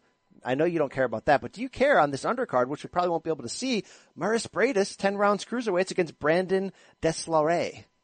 Uh, absolutely. I'm, I'm into Briedis. I thought he fought great and want to see him continue, you know, that, that, continue his career and look good. I looked up Deslaurier from France and I forget almost everything about him, but he is not good. He does not have much on the right, record so to this speak doesn't for. get well. Do you care about Fedor Chudinov against Nadjib Mohammedi, 12 round super middleweights? Our, our guy who uh, Sergey Kovalev sent to hell there by like, breaking Oh, Man, his I, face. yeah, I, I can't get up for a Mohammedi fight. That guy, he gets sent to hell every time. I still Um, follow I- him on Instagram. I like that guy. All right. I can't remember which Chudinov is which. If it's there's Fedor and Dmitry, and one is good and one is not so good. All right. Uh, That's Mo- analysis. That's that's a, there, you put the anal and analysis right there. Uh, Mo- Mohammedi is forty and five. Oh, you're right. He got beat by Kovalev, and then Gvozdyk took his soul right after that. All right, all right. So we don't really care about that. And Rafe to uh, close here. All right. Denis Shafikov against Jan Gemino, junior lightweights, ten rounds. You don't care about that. No. I kind of like Shafikov. I mean, he's a weird dude. Like one of these, the the gang they call him Genghis or Dengis. Uh, he comes in in a crazy like Hun hat. Uh, he's and he's a, he's, rough. He's a he's a rough boy. I'd like to see him get back in the mix at 135 after this. He's a good boy. Saturday, Las Vegas, HBO. Hey, decent fight here. Under the radar, of course, because HBO is under the radar these days. Jaime Munguia, fresh off of winning that WBO junior middleweight title by knocking Saddam Ali all over the ring, is going to take on Liam Smith, who was once bitten, twice shy by Canelo Alvarez to the body. Not a bad fight here, Rafe. This is pretty interesting. Where we want to find out is Munguia that guy? Is he that dude? Is he this oversized junior middleweight with power who hasn't fought anybody in Mexico yet look like an absolute killer? Yeah, I'm into it. I was uh, look, I, I, you know, to, to quote uh, the famous Seinfeld episode, uh, when, when I was watching that Munguia fight, it moved. You know, it moved. I had a little bit of, I had a little bit of tingling. So I, my my my winkle got tinkled. Um, so Uh, and I like Munguia, man. He looks like the real deal. Obviously, we need to see more, but I, I liked everything I saw, and and, and if he he's not just some crude you know, brawler or whatever, or pressure guy. If he were, I think it would have taken longer for him to break down Saddam Ali, but he got to him right away and finished him. This would be a good win, though. Liam Smith is is a solid boxer, you know, tough guy. This would be a good win. I think he'll, he'll it'll it'll be a good test. We'll, we'll be able to see if he really is that kind of guy, if Munguia is that good, or if maybe we want to pump the brakes. We got offered Munguia for this week's podcast. Apparently, he doesn't speak English, so I had to turn him down. But he says a lot of words. He says, "I want Canelo. I want Triple G. I can beat them both." So you love that hunger. You love that chutzpah inside of him, Rafe. And the co-main, I do not care about. Tell me if I should. Alberto Machado defends his WBA bootleg junior lightweight secondary title against Rafael Mensah. You don't, you don't care about that. Your guess is as good as mine, brother. All right, two fights on the way out to see if you do care. At Bangpun, Thailand on Saturday, Srisaket Sor Rungvisai, who's in the top 10 pound for pound, takes a 10 round bantamweight bout against Young Gil Bae. Now, SSR is the champion at 115. He's moving up to bantamweight for a 10 rounder stay busy against Young Gil Bae, whose real name is Mayung Gu Yu. He's 20, All right. 28, 6 and 2. He's from South Korea, Rafe. He's got his hair dyed really light blonde and he got taken to hell. Soul removed by Rex Tso just a few years ago. Do you care? Not really. I think it's it's a weird little thing for SSR to do. Uh, I hope it goes well and get him back, you know, into meaningful fights. I know he's going through some stuff with the girlfriend and he's got to have to beat up this bay because his other bay left him, but whatever. Well, well handled. Well, that was a full setup in there, well handled. At Santiago, Dominican Republic, Rafe to close. Curtis Stevens. Yeah, our guy, right? Showtime? Against Carlos Jairo Cruz, 12 round middleweights for one of these weird like IBA middleweight championships that doesn't really matter or count. No television for this. I care about it. I'm always going to care when Curtis Stevens, the chin. We we we chopped it up with Cur- Curtis Stevens in Vegas. We did. That was one of our better nights ever, Oh by the way. At that us- HBO you know, Latino party. It was basically you, me, Eric Raskin, and Brett Brett showed up. and Zab Judah and Curtis Stevens, and me Jolene telling Zab Judah from main events hooked it up. that me telling Zab Judah that his best career win was the courage he showed in a loss against Danny Garcia when he split that forehead and he just and he emptied out his nine lives that night, and he respected my game in saying that. All right. Yeah, those guys, those they're, they're real ones. They're cool. Uh, and yeah, I, I'm always gonna like Curtis Stevens. Uh, I don't think he's got much left, but you know what? I want to see Curtis Stevens. I want to see him back in the pit, baby. BKB, big about. knockout boxing, By the where way- he really can shine. Why can't that come back? There's a bare knuckle league out there that we talked about on the show. There's a bootleg one that just that just launched a second bare knuckle boxing league. Why can't we get BKB in the damn pit? That that was fun. That was that was a gimmicky. Yeah, whatever. Nobody Bring- cares. who has the pit? Somebody has the pit. Somebody owns that pit, right? It's probably It, somewhere. in it must warehouse. exist somewhere in the world. Somebody's somebody's kids are playing around in it with their dogs or something. Somebody out there. Uh, Rafe, um, are you still selling anything? We got the respect box. We got the. Uh, do you do you still do media interviews for your great book, McSorley's and me, my father, and two and two? I On just- occasion, when people want people want to talk to me, I'm around. The book right. is still out there on Amazon, some your- bookstores. Um, you know, if you really want to get excited, uh, September, a couple months from now, September 18th, the big basketball book I worked on What? called Basketball: A Love Story.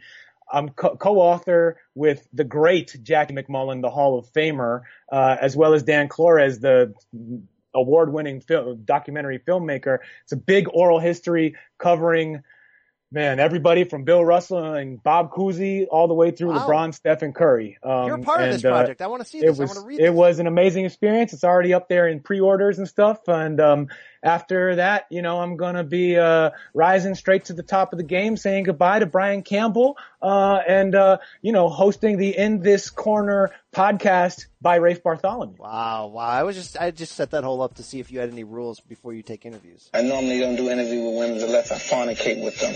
I didn't know if that was part of your book tour rules, you know, part of your rider, if you will. Double kebab, double kebab. How many? Double kebab. All right, Rafe, that's enough. The show's way too long. We had a good time. Follow him at Rafe Bugs. Get that newsletter at B Campbell CBS. And yeah, that's all I got. So Rafe, on the way out, can you tell a, a message to our fans? Maybe they can slide in our DMs, whatever you want to say to them. We out.